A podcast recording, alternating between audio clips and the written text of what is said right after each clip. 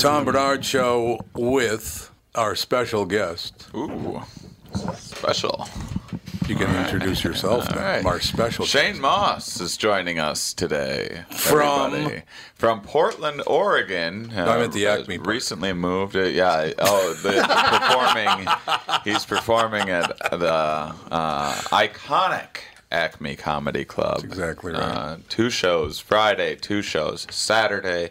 Come out and get your yuck yucks. That's what I. That's what I deliver. is- You're I, unbelievable. I don't. I don't like laughs. You don't like laughs? I like the yuck yucks. Okay, we'll Yeah. make sure that people that go see you. will- Yeah. Yeah.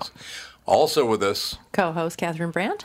Cassie Schrader. Andy Brant Barnard. And Mike Molina. so Catherine bought a bunch of stuff for Molina's going away party. It's his last day on the show. I fired him. Oh wow! Oh, Fired him Tuesday. all right. Yeah. Now he's moving to New York. Oh, So you moved to Portland. He's moving to New York. Yeah, I started in Boston uh, right. because I was like aiming for New York, and then had a friend moving to Boston. I was like close enough, and it ended up working out for me. But I always had big dreams of. Are you going to New York City? Yep. Okay, yeah, I had big big apple dreams, and, and then I and I spent some time there and changed my mind. But Tell you what, we'll, be- uh, we'll run a break and we'll be right back. Shane Mauss is with us, and we'll schmooze right after this Yeah. Tom Barnard show.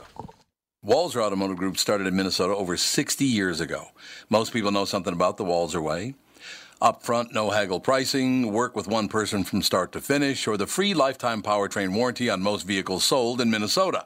What you might not know is they are the only automotive group that is a member of the Keystone Club. They join such great Minnesota companies as General Mills, Target, Cargill, the Twins, Wolves, and Vikings in pledging 5% pre tax profits to local charities. It's a great example of their core values do the right thing, display positive energy, be open minded, and lead by example.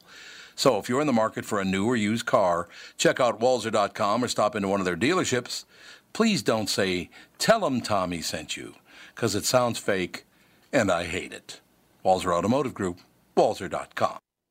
Michael Bryant, Bradshaw and Bryant, what's the latest? Well, basically, we're trying to represent people who have been hurt, then talk to them before they talk to an adjuster. Uh, one of the key points is to make sure you know what your rights are before you start talking to the insurance company and they start asking you questions or they try to settle your case early and cheap. Well, what's interesting to me is, you know, a lot of people have fear of attorneys. It makes them very uncomfortable. They get nervous about it. What should I do? I've known Michael for years and years now, and I would highly recommend you. So that should be good enough for everybody because I don't endorse people who are dirtbags. Well, I, I appreciate that, um, but I guess the key is is people think I'll charge them if I talk to them. Right. So a lot of people call me up. It's like, how much is this going to cost if you call me back? Like, you want me to call you back? How much will that cost? I don't charge people. The only way I get paid is if we recover, um, if we get money from the the other side. And there's a lot of people I talk to that I never get paid for that are just part of giving them advice to make sure they know what they can do and what their rights are. And your record's terrific as well, we should point out. Well, it works. It's been good. It's been good, ladies and It's gentlemen. been good. And how do they contact you? And uh, e- either through our website, which is minnesotapersonalinjury.com, minnesotapersonalinjury.com, or at 800 770 7008. Michael Bryant, Bradshaw, and Bryant.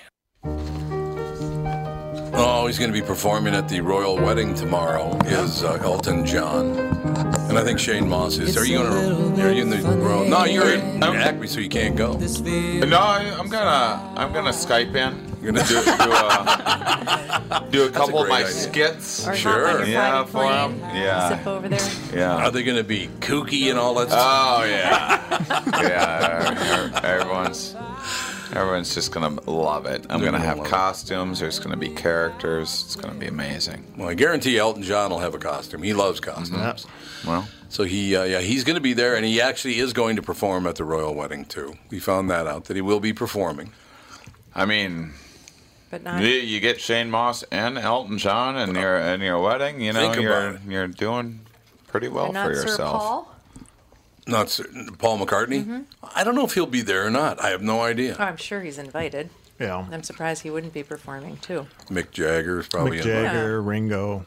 Ringo will probably be there. I don't know. I, I have no idea, but uh, she changed it up again. So yeah.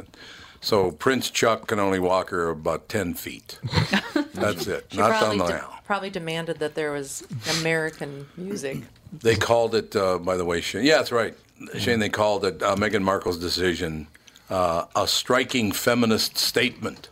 What was the decision? I don't. I, I, I have to apologize because um, I I don't really follow the Royals. No. Uh, yeah, I don't. Uh, I don't I used to have you? the Royals kind of news feed piping in through my phone, twenty four seven, and The it Royal just it was it was just. It was too addictive. It was just too stressful. you know what's going on with Yeah. those Royals this week? And it was, I was always on the edge of my seat, and and uh, I couldn't get much else done. Right. You know, and uh, and so so you'll have to you'll have to fill me in. I've been a little. Well, I don't know little- either. What what's the what what's the big political stance that the that the wedding is? Well, uh, apparently, the fact that she's not going to be walked down the aisle is a striking feminist statement. Oh, because she can walk on her own. Mm-hmm. Because she can walk on her own. That's exactly no. right. Oh, look at women these Yeah, days, walking. walking and everything. All right. Without assistance. Without assistance. Okay, look problem. at you, independent ladies. Wonder if she'll be smoking a Virginia Slim. Could be. Yep. Virginia Slim. Do they still sell those? I don't know. yes, They do? absolutely. You know what I Do you love smoke about that? Uh, no, I quit smoking cigarettes last July, but Oh, I, I good quit. for I you. quit smoking for uh, three or four years. One other time, so That's hard. Hopefully, this. It's, uh, so I started again, and and so hopefully this time it's. Uh, Yeah. I mean, not, it's been nine months. I don't have any. Uh, it's nine or ten. I don't have any craving now. When I see a smoker, I'm like, what is wrong with that? person? it's just like, how could you?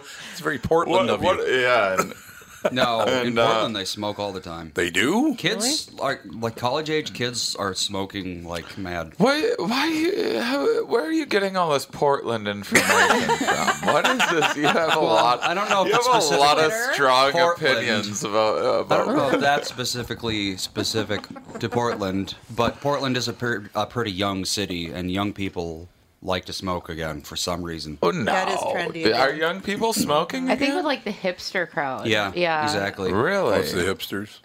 Well, And by- you're not yeah, a by hipster, young I mean like you know I'm twenty not to a hipster. No, you don't seem hipster. I'm. Uh, uh, my girlfriend, I would say, is a hippie. A hippie. Okay. Yeah, That's that's, different. That is different. Yeah, it is different. Not- Are you still hitting the bong, though? The bong, uh, no. I mean, if I do smoke weed, which is irregularly at best, Oh, okay. um, probably like twice a month, I have like a half a hit of Really? of uh, of marijuana and nervously wait to see if I freak out or not. Like, I I used to own a bong when I was uh, uh, when I was. Uh, 17 years old, I had a six foot bong. Uh, we used to we used to drive around. Uh, I'm, I'm from uh, I'm from outside of La Crosse, Wisconsin. We used to drive around in the bluffs in my car with a six foot bong in it.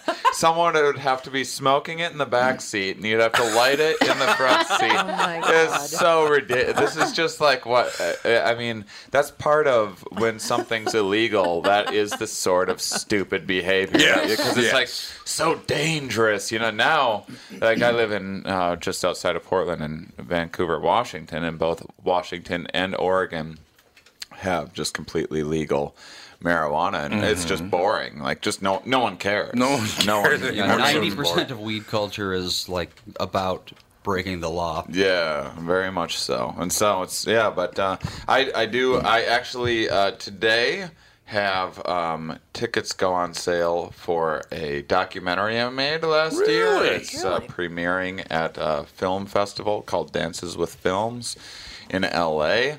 Uh, and it's a documentary called Psychonautics, a comics exploration into psychedelics. And so I do, I, I cover uh, not marijuana, but other Yeah, because uh, marijuana is psychedelic. technically not. Is it psychedelic? It can be if you if you like eat a lot of edibles, you can have a psychedelic experience on marijuana, and it's not it's never a pleasant one. I've had those, and there's Nope. never anything like enjoyable. No, I mean, no. It's, uh, no, it, it's it's usually like, I mean, I used to. I I remember I used to you know have a little.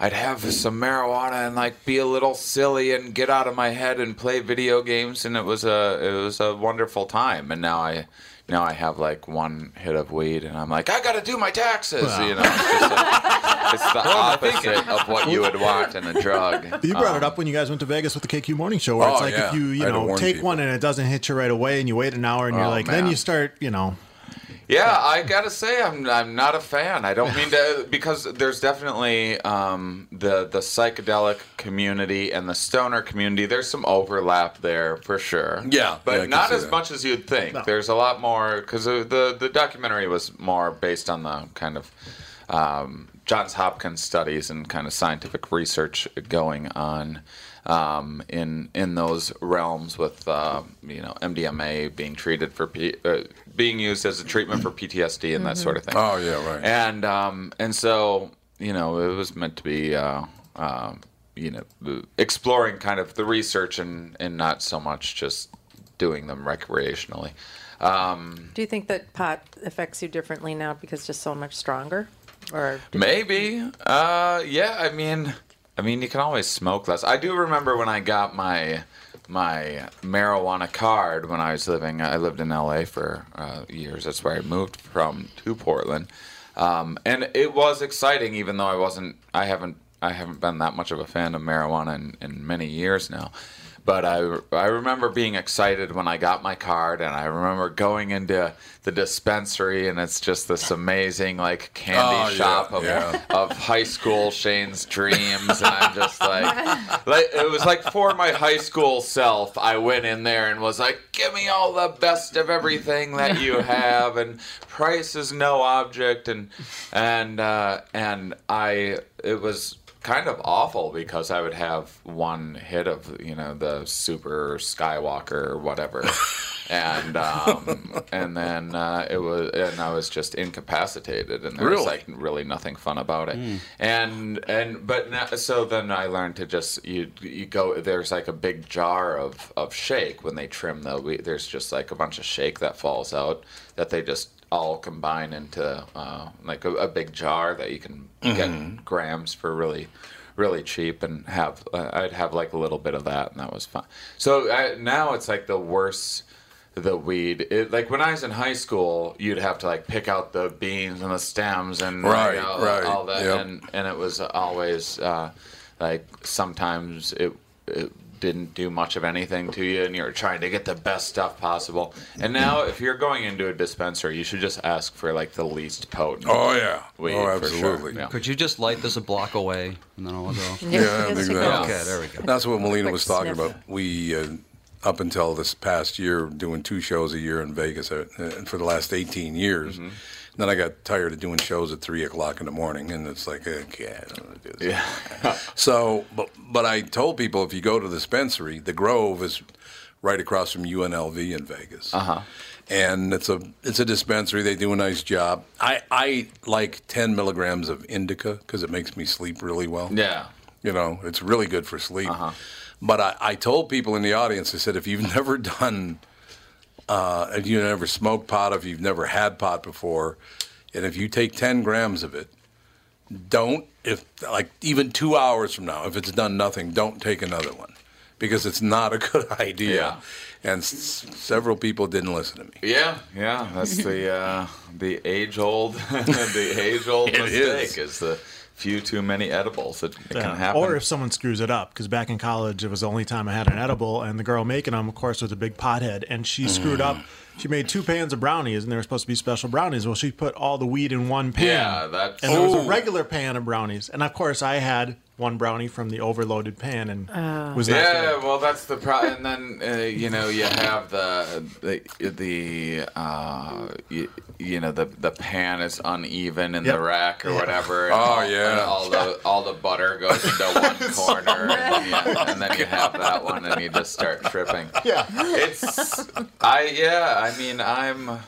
I don't know. I I'm I'm very cautious when I have Oh, I understand. when I have weed now. I I mean like psilocybin mushrooms. I I respond well to, and I find them to be a nice creative aid and very therapeutic, and it's helped with depression and all of that. Uh, so I'm I'm actually way more scared of uh, marijuana than I am of, of uh, So tell me- something that most people would consider to be a more powerful experience, which is mushrooms. Tell me more about your movie. I want to hear about. So it it, it debuts when? Uh, it debuts June 15th. June 15th, uh, just the, the historic Mann's Chinese Theater. Ooh. Yeah, and very nice. so uh, so yes, tickets went on sale today. So hopefully, hopefully filling the theater, and you know it's it's in LA, so you know we're hoping a bunch of the distributors and Right, right. that sort of thing will come out, and hopefully we'll uh, we'll get a nice distribution deal. Uh, with it, all that happened was I've been doing themed shows for years. With uh, Mm-hmm. I have a science podcast called Here We Are, and I interview uh, a lot of like neuroscientists and psychologists and Well, that's gotta be behavioral economics people. Yeah, yeah. I did four uh, different ones while I was in town here. We did one on uh, AI, another one on um, social networks and privacy and that sort of thing. We did another one on uh, boredom, like why we get bored and how how you can change it. And uh, what was I forget what the subject of the other podcast was? I've had There a were busy four week. of them. That's a lot to remember. four. Yeah, it's a lot to remember exactly. So that's the kind of thing, you know, it's all over the place. We had an episode on dung beetles recently. It's it's so I, I get to I get to learn all sorts of uh, of fun, interesting things, but I put a lot of that into my stand up. So if someone comes and sees me in Acme, I have a lot of jokes about kind of perception and consciousness and wh- why we make the decisions that we do. Usually, the, you, I just have like really fancy uh, uh, sex jokes, basically. It's the same. but they're fancy, so that's yeah, yeah, yeah, yeah. Um, and and so uh, this is so I had a I had a, a special called Mating Season that was all kind of about the evolution of mating behavior and animal mating behavior and how it relates to humans. And then I had a uh, CD about breaking my feet and the the um, why we experience negative emotions and remember negative things that uh, more saliently than than positive things. And that so I've I've uh, I've liked doing these theme things, and I put together this show about psychedelics because there was something that was beneficial to me, and I had all these jokes about it. And you can't just drop a bunch of material about psychedelics on an unsuspecting Yeah, I audience. suppose not, You'll, yeah. you'll get, it's not relatable for a lot of Right. people. There's a lot of stigma attached, and and I just wouldn't want to do that to someone that. Yeah, I mean, if I walked into a show and didn't know like someone was doing an entire show about football or whatever and and I was like well you know Yeah. it might be funny but it's just not what I want to hear Right, for an right, hour right. and so I started doing this show in like little indie venues and marketing it and it really it was just an excuse to you know it's really hard to market a show like hey come out and have some laughs about how the brain works like well, uh, but I would see. I would love that. Oh, good. I well, would. See, I would well, absolutely. uh, love well, see, maybe that's just me being cynical and pessimistic because hopefully in No, the future I will be able to market a show like that. But but it turns out that people are really up for hearing about uh, about psychedelics, and, and there's a bit yeah. of a renaissance happening right now.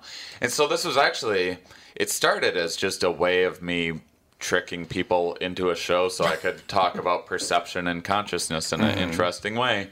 Um, and my act can be a, a, sometimes a hair more like TED Talky. Uh, Well, but there's nothing wrong with that either. Yeah, I mean, I think it's kind of the time for it, and those things are kind of Yep. taking off. So this show ended up blowing up. I ended up doing a 111 city tour about it, and and, uh, and that's that's how someone contacted me to do uh, this documentary, and and um, yeah, the rest was history. I can I can tell you more about what, happened during the documentary and stuff. when I back. Absolutely. We'll be back in two minutes. Tom Barnard Show. This is Tom for Floe. For the past 35 years, Floe's passion to invent a better way has created some of the finest recreational products available. Floe's Cargo Max trailer line is a perfect example of their innovation. This trailer is redefining the utility trailer industry. They start with a strong aluminum frame and then add a thermoform polymer bed. It gives you a nearly indestructible one-piece trailer body. And since it's molded, it adds style that the trailer industry has never seen. They even beat it with a large sledgehammer at 20 below zero to prove how tough it is. Best of all, you'll never worry about dents, rust, rot, or paint. Visit their website at floeintl.com to find your local dealer and to see videos of this unique trailer, including a video showing hockey star Ryan Suter shooting pucks at it trying to break it. You'll quickly see how Floe has earned the reputation for quality products and offering you more for your money. Floe, a better way. It's Tom telling you how easy it's been for me to lose weight on the Nutrimost weight loss plan, and now you can find out how to have success losing weight at Nutrimost Twin Cities in Plymouth, just like me, at their free informational dinner on Monday, June 18th, 6 p.m. at Jake's in Plymouth. Those unwanted pounds will melt away really, really fast. I've lost about 50 pounds now at Nutrimost Twin Cities in Plymouth after being educated on clean eating, finding out what foods my body prefers, and I now know the foods that are weight gain triggers. As I've said over and over again, the Nutrimost weight loss plan is so easy, and they guarantee that you lose 20 pounds or more in just 40 days. There's no exercise, shots, drugs, prepackaged food, and I'm never hungry. Nutrimost Twin Cities in Plymouth has helped me change my life, and I know they can help you too. Call now to register for the Nutrimost Twin Cities and Plymouth dinner on June 18th. To register, call 763-333-7337. That's 763-333-7337. I don't care what you say anymore. This is my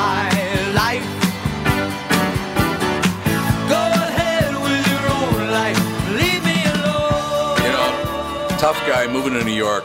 This is my life.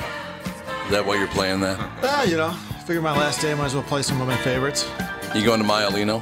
Uh, definitely, Gramercy Hotel. Gramercy Don't Hotel, forget to bring all your money. Yeah, bring all your money with Bring you. all your money and your friends' money too. Yes, and bring your friends' money too. And a change of clothes, because I figure I'm going to be doing dishes in the back. Yeah.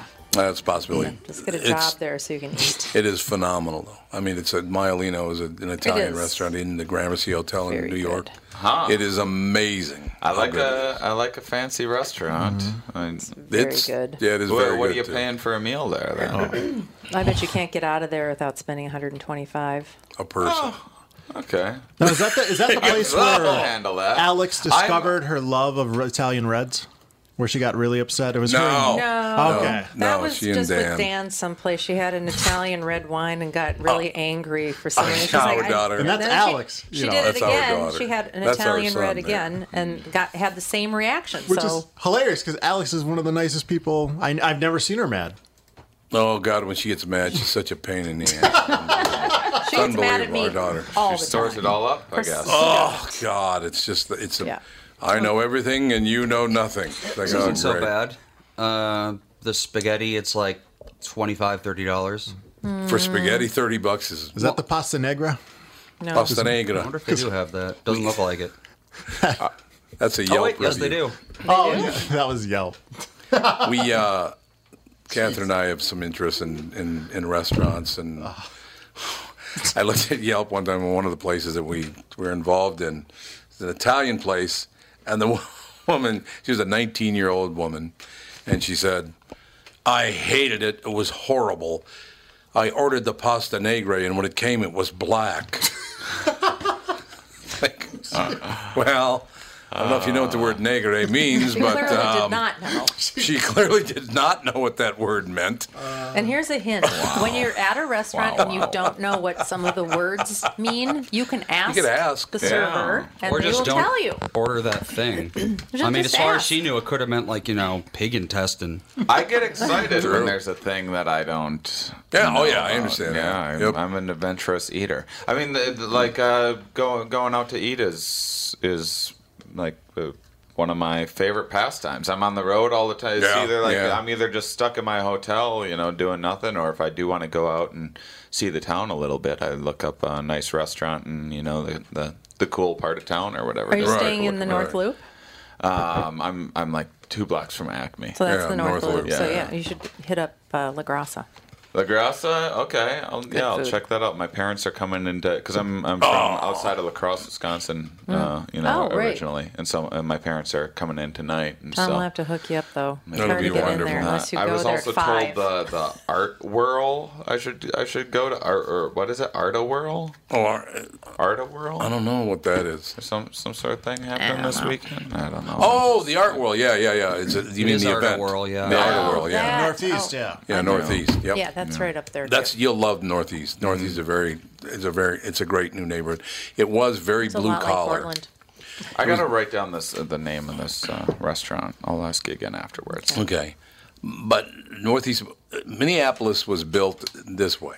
All, all the business was downtown, and then the manufacturing kind of circled downtown, and the immediate areas, like the northeast side of, of Minneapolis, is where all the workers lived, and then the next suburb was where all the like foremen and you know kind of middling management people lived, mm-hmm. and it literally layered all the way out until the owners lived out in a place called North Oaks.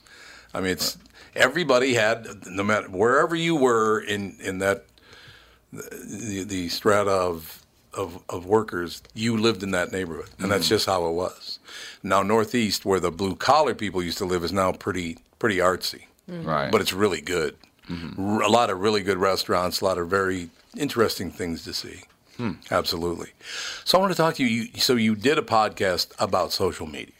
Uh, this week, yeah. I mean, we've done a couple on social media. It's definitely not my uh, area of expertise or anything like that. But um, one thing I do like is uh, pretending like I know about stuff. So I'm so I'm happy.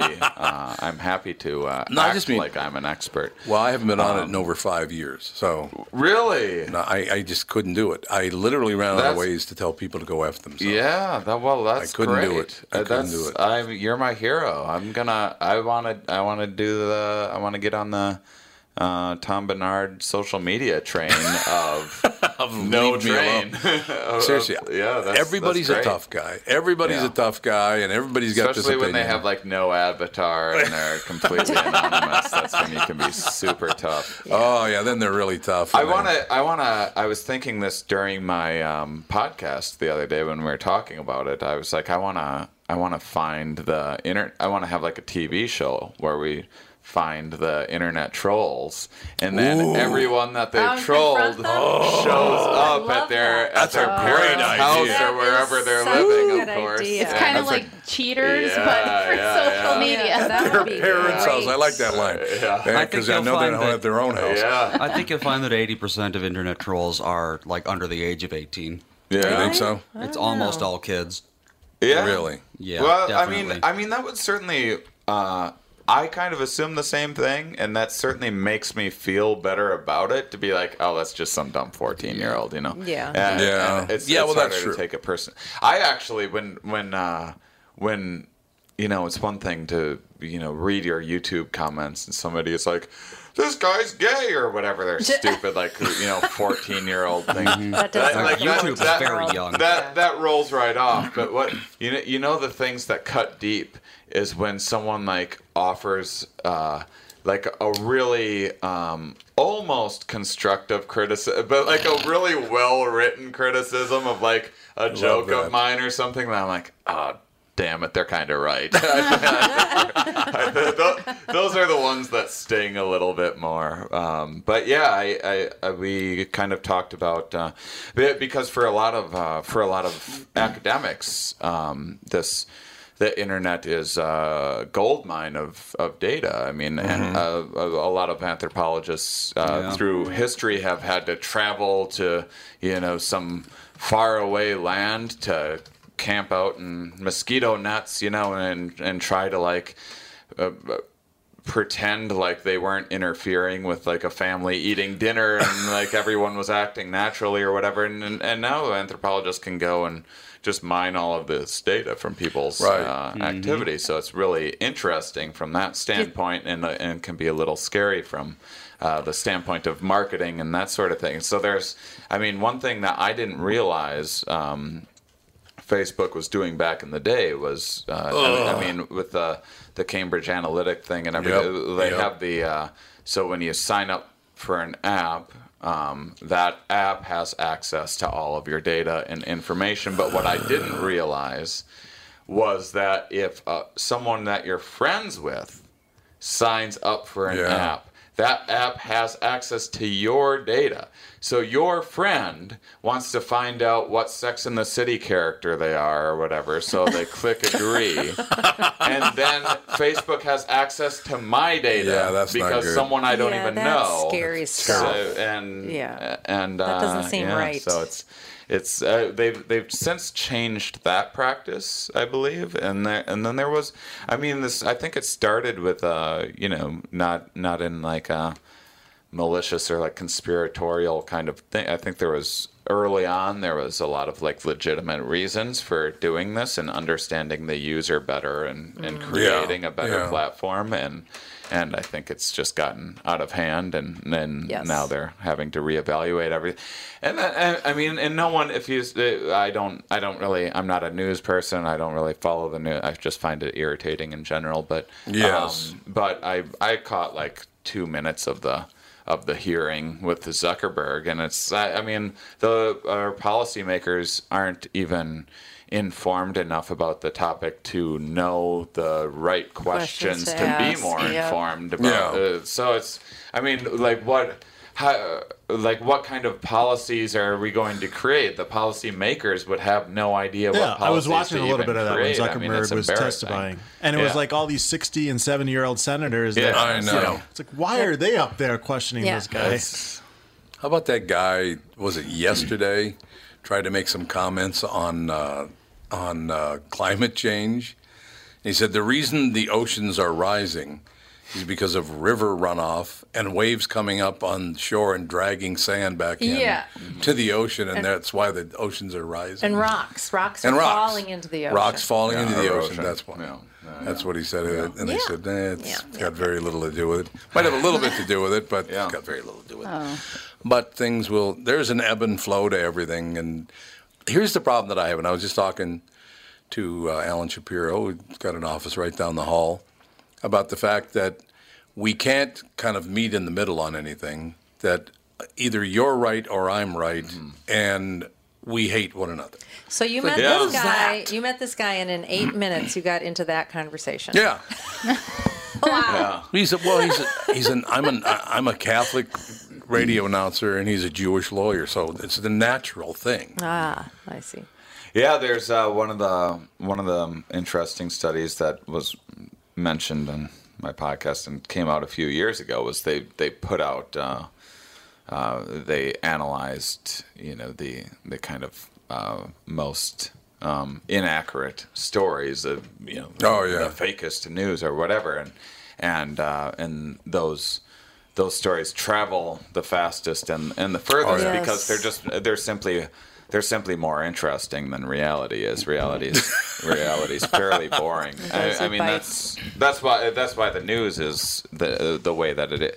I mean, the real news of what's happened today is is that you know, I I drove around. I went and got lunch, and then I like came here without getting in a car crash. And like, good. It was a it was a, a incident free day, like most every other person's day on Earth. But there's nothing interesting about that. Right. And you want Right. to in, your ratings driven um, program, and so you know you want to scare people into you know there's a shark attack in Australia, so stay out of the water everywhere. There's just sharks jumping out everywhere, and, Yeah. and so it gets in people's heads, and people think that this is this is an accurate perception of reality, and it's it's not. They're usually statistical anomalies that are played up for for ratings. So I have to ask you a question about that. Do you think the fact that on ABC, NBC, and CBS, Catherine and I were watching the news the other night, and I don't remember if it was on ABC, NBC, or CBS. 17 of the 20 commercials we saw were for pharmaceuticals. No, yeah. Do See, you that's think- scary. Incredible. Now, see what I'm saying?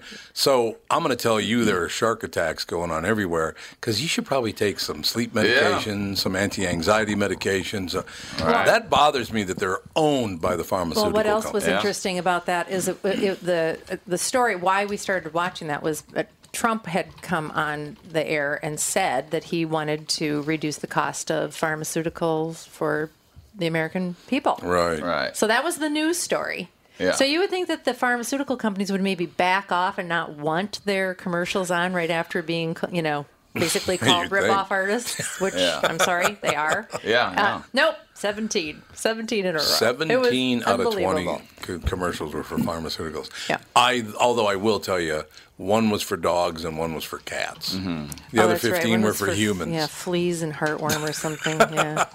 Yeah, it's it's uh, but it's I I'm I'm I'm pretty scared of the pharmacy. I mean, there's Oh, yeah. there's just the the way in which um, you know pharmaceuticals uh, kind of evolve is just to, in the in the same way that evolution of anything works, which is people people assume they're they're like getting better and better or more more and more uh, better for you and for your wellness Right. and what and that's not that's just Yeah. simply like not the criteria that is popularizing these things there's profit margins and you know factoring in uh, how much publicity uh, you know whatever death or unwanted effect is going to have and that's that's the kind of criteria being it- it's kind of to the benefit if they're a little addictive too or if i Oh I yeah. had to go on a oh yeah.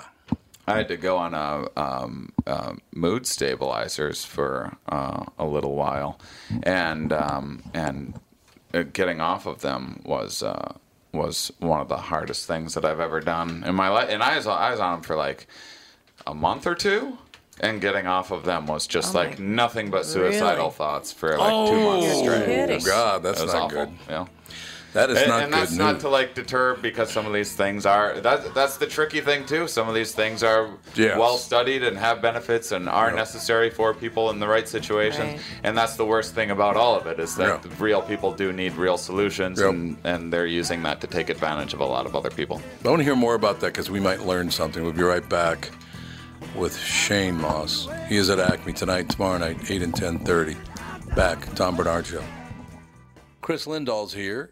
Talk about people wanting to sell their homes, but uh, the problem is they don't know where they're going to go. That's right. Yeah, the biggest challenge right now is you know you can sell your house and you can sell your house for more money with the Chris Lindahl team. The issue is is where you're going to go. You know, are you going to move in with your parents, your grandparents? Are you going to have a hotel, townhome for temporary housing, or are you going to move in with Tom? Well, they're not going to move in with me. They might move in with Chris, though, ladies and gentlemen. That's K R I S, by the way. We have to reach right out to them. Where are they going to go? Yeah, so we have a you don't have to move twice guarantee. Yeah, like where that. there's there's five steps that we take at the Chris Lindahl team where we put those things in your contract when we represent you so that you're protected so you don't move twice. You're in control because you're the seller and when you find a property, then you sell.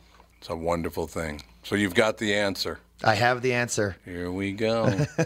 That's why they're America's number one Remax results team. We'll give the first five callers a free copy of Chris' number one best-selling book, Sold, chrislindahl.com, or you can call 763-401-SOLD.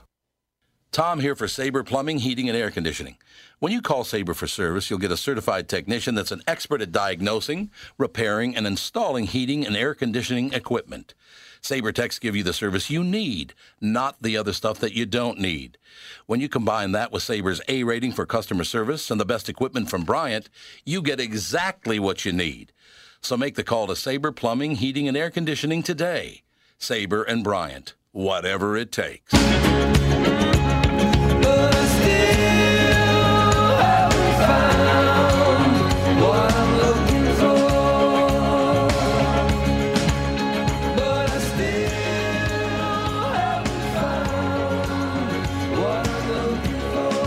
Shane Mauss at Acme tonight, tomorrow night, 8 and 10.30, both nights, as a matter of fact. So you talked about taking mood stabilizers and then Yeah, getting actually- off them. Yeah, I actually. And he's wearing uh, a was- tiara right now, by the way. Yeah, yeah. I, yeah, I was, I was making this documentary about psychedelics, and we had, we were on a low budget and had a short amount of time uh, to to make it, and so and and I was doing like. Uh, you know, we were capturing ketamine treatments and ayahuasca yeah. ceremonies and all that. Yeah. And so I did. Uh, usually, you do a psychedelic once to uh, one or you know two or three times a year or something like that. And the integration process is is uh, to be respected. And and uh, and I was just kind of pushing it and and went uh, overboard with. Um, with doing too many too soon and uh, lost my mind a little bit, and so you there was really? so it was uh, interesting. It ended up kind of making the documentary a lot more balanced because we weren't just you know singing the praises and Right, saying that right. and so so uh, people also get to see that you know things can go things can go wrong with these things as well and it's and it's something to be respected and hopefully they'll be in a clinical setting with professionals administering Right. them one day um, and so so yeah I, I had a uh, and I'm uh, I'm bipolar um, and I was bipolar 2 which is uh, the one's kind of the extreme version of bipolar uh, and uh, and uh, heavy uh, psychedelic use over last summer bumped me up to bipolar one, and uh, and I had an extreme manic episode where I didn't sleep for about three weeks. Oh and, uh, man! And, and then I had to go. That's when I had to go on mood stabilizers. You're lucky you Well, didn't die. That's what's scary about um, psychedelics, though, right? Because you can have underlying yeah, you can have underlying disorders, mental disorders, and it won't manifest until you take psychedelics. That's potentially something that can happen. They So don't. Uh, they don't totally know, and and that's um, that's. I mean, this is part of the importance of studying uh, them, which is uh, you know something like if you use cocaine, for example, because I'm I'm not in any way pro cocaine. I, I'm anti cocaine, but scientists use cocaine to study addiction all of the time. They're they're one of the uh, most highly used research uh, drugs because there's benefits in understanding what it's doing to the brain. But psychedelics are Schedule One drug, uh, which doesn't deter use or increase penalties or anything. All that it does is make it so researchers can't test them and see what they're doing. And so I. I'm just an advocate for psychedelic research. It's it's, it's easier to administer um, uh, cocaine and pills and everything else to humans than it is to Sure. test a psychedelic on rats. And so that's kind of the point that uh, we're trying to make with the documentary. But not that, and not that people should go out doing them all rec- recreationally and that things can't go wrong. I'm actually kind of against doing them in uh, in like festival party situations. I Yeah. think they're a meditative therapeutic aid, but. But um, but yeah, I'm obviously biased. They've been I've had 21 years of having um, a really beneficial effect for my um, um, for my depressed states. That I when you're bipolar two, it's mostly um, it's mostly de- the depression. Uh, the the mania only comes around once in a great while, but the depression is uh, is more chronic, and so uh, that's psychedelics have been something that have, have been more effective than anything else that I've found. Not that I'm saying they're for everybody, but you know. Right. So lithium isn't the drug of choice now for bipolar disorder? Not for a Um, while. Oh, really? Because I thought that was why people were were bipolars because you were missing a, s- it's a salt, right? Lithium's a salt in your brain. I don't think Some it's that simple. No, it's, it's in around there. It's, I mean, it's not too far off. Well, they don't really- one of Because a friend of mine who's bipolar, that's what she said. Well, but how long ago was that?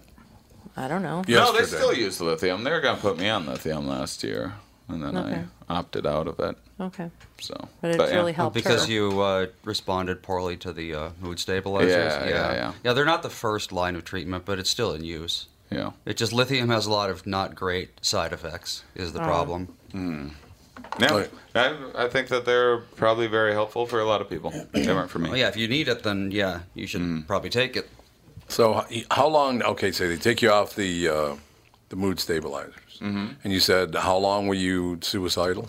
Mm, about two months. Two Jeez, that's a long time. Yeah. How did you get through 60 days of suicidal? Did you know what it was? I mean, Did you yeah, know it was yeah, withdrawal? I knew, I knew it was Oh, so going you knew what was going So- on. Yeah, I mean, it was. Uh, So you I could mean, manage it, or did you need to? Yeah, no, I was able to manage it. I mean, I'm I'm not necessarily a stranger to suicidal thoughts anyway. Just not not that extreme and for that consistent and for so long. And and so uh, so yeah, I, I mean, I knew how to manage it. Okay. I, I write a lot of. Uh, I write a lot of my best material when I'm in my depressed states. Well, that's and what I was gonna ask I was you. kind of writing my way through it. I think a lot of people don't, don't you think most really creative people do have suicidal thoughts Yeah, I mean, because they don't fit in.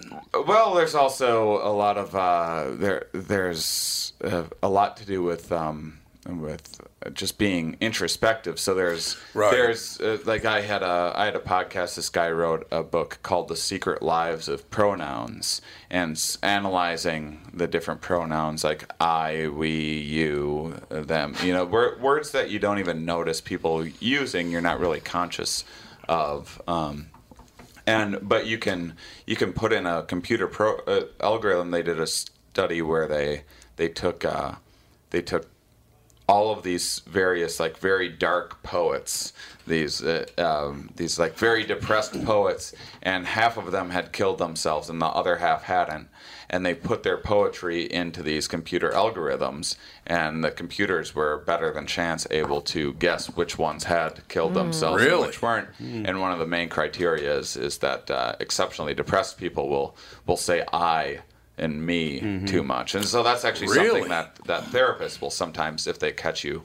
You, saying I or me, they'll be like, "Well, what do you think the effect is on your family or, or other people?" Or if they hear you like blaming others way too much, then they have you kind of focus on yourself for a while. The idea is you're your your brain giving your brain a more holistic picture of of reality is uh, gives it a lot more information to work with and interesting. creates a I like healthier that. person. That's what scares me about social media because I think people are becoming much more introspective. Uh, and then taking that and just puking it out all over the Yeah. world, I think that's very, very harmful. I Yeah. really do. It, it's it's giving them instead of dealing with their own stuff, they get to blame it all on you through social media. Yeah. That's not good. It's, it's it's not healthy. Right. I don't think it's healthy at all. As a matter of fact, I just uh, I mean, it, I just from a from a practical standpoint, I I started using social media. I you know when I started, I caught breaks really early on and was very fortunate. But part of the reason was I was a I was at the time a very uh, prolific and unique joke writer, and bec- uh, and most of that was about brainstorming, writing jokes, trial and error, and tweaking things and editing things over time and letting things marinate for a while, and then and then the better idea clicks into place when you're in the shower one day or whatever it might be. And now, and then social media came around, and the first half baked idea that I'd have, I'd put it out on social media, and then it, like the process was kind of done, you know. And so, and so it's it's like the the the uh, the cake was never done baking, and it, it kind of ruined my um, my creativity, and I was writing less intelligent material until I kind of became aware. So now, if you if you take that, so that's that's all well and good when you have uh, someone who's uh, a comedian, you know, uh, up on stage like peddling a few extra drinks to people on a night. You know, Right, there's not not a right. big you know, there's not there's not any huge harm to society by me being slightly less funny. But then if you have um, a, a world full of our leaders, which are now rather than sitting and critically thinking about you know how to create policy and how to present these ideas to the public, you're just firing off the first thought that pops. yeah, I in your don't like head. that at all. I don't like Yeah. that at all. It's it's It's dangerous, I think. I think it's pretty dangerous, and I think it's not allowing uh, the the uh, subconscious world to to really do what it does and and take some of those initial ideas and turn them into something more productive and and well thought out and creative. But uh, and so that's and that's not that's not to pick on any one politician. It seems like they're all doing that now. Yeah, they are all doing it. And- absolutely because right they about need that. they need attention. they need Yeah. votes. And you they're know. reactionary. Everybody's so reactionary. Well, they could have been like that the whole time, but how would we know? right. Yeah, because we didn't have we didn't have the platform. Yeah, we didn't have That's true. instant access to their thoughts 24 hours a day, so, you know. Which we don't. Maybe it's not them that changed, it's just the uh, way they communicate that changed. That's a You know, possibility. people are fundamentally like that, I think. Yeah. you think people want to be mean and A lot of them, yeah. I Makes them suppose that's feel powerful. But how do they feel powerful when actually they're hiding? That's what that's the part that I don't understand. But I, you know, where I grew up and the fact that I, you know, was a a pretty big guy and very muscular when I was a kid, that you actually did feel powerful because you were, you know. I, by the way, I could hear about a young Tom Barnard's body all day long. I could. Laugh it up, Shane. I used to like Shane until just now. No, I, I, it, but it was just a situation where I was around a lot of people Right. that were very powerful, Right, right. very tough people, Right. whether they were boxers or um, there wasn't a whole lot of MMA back then, but Mm-hmm. but wrestlers, people like that, and It you was would see. It was just called hobo fights. yeah, it was pretty much just hobo fights back then. But yeah, actually being around people who are physically able to destroy everyone within miles, and then seeing other people thinking, well, just because of social media, I can act like that. It's like, mm, Yeah. no, no, no, that's not a good idea. I mean, I think what it is is that with social media, I mean, people are having relationships via social media. Well, that's how I met you, actually. Well, yeah, and then you know, yeah. people they don't physically interact with one another, so all they have to be tough is their words. Yeah, because they don't have to confront people; they can do it from state to state, country Yeah. to country. They don't. Yeah. Have that interaction, so they think their words are going to be who they are, and they don't think things through No. when they i mean and it's funny when you see somebody post something and then you start seeing the comments coming in and they're arguing and then by the end of the thread they're arguing arguing about something completely not mm-hmm. even Oh, yeah. the original post Within about five comments, And they've completely changed the and it's like they're arguing about the argument and, and it's like it's it's so frustrating because it's like is this all you live for Yeah, i mean th- yeah. these people th- that's all they do A lot of them, that is all they do. It's It- absolutely it's, true. It's like, oh my God, just put the computer away. I mean, are you that miserable that you have to project that all over the place? But know- then there's like videos of like rotund puppies napping and See, that's the stuff I love to go on social media for. Oh, that's good. Yeah. That's a good thing. I many many years ago. When, when did social media hit? Like 2008 or something? Or 2000 Facebook was about 2008. Yeah, it was about 2008, something like that. But it wasn't too long after that, and I it was totally innocent. But my God, did I get shredded by people? They were talking about there was a story about Adam Lambert, right? And I don't know who Adam Lambert is. Not Me he, either. He was on American Idol, okay. and he He's no Freddie Mercury. yeah, he he did head up Queen for a while, right? Yeah. Mm-hmm. But the problem is, I didn't know who he was because I didn't watch American Idol, and I said, and I didn't mean anything by it. I just was asking a question: Why is there a story about Adam Lambert and there's a picture of a woman in it?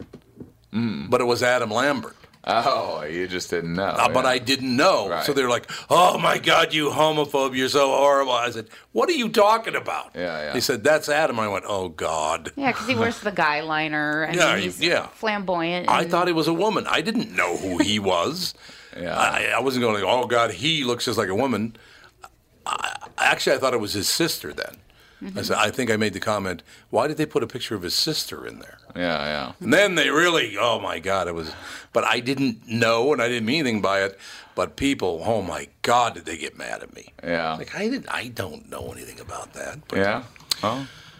Shane That's- Mauss is at Acme tonight, tomorrow night, 8 and 10.30. It was nice of you to come out. You're our first guest in this new location. Oh yeah. Yep, you're Oh, our like first it. in studio guest in a new location. I mean, it's uh, the cupcakes really sold me.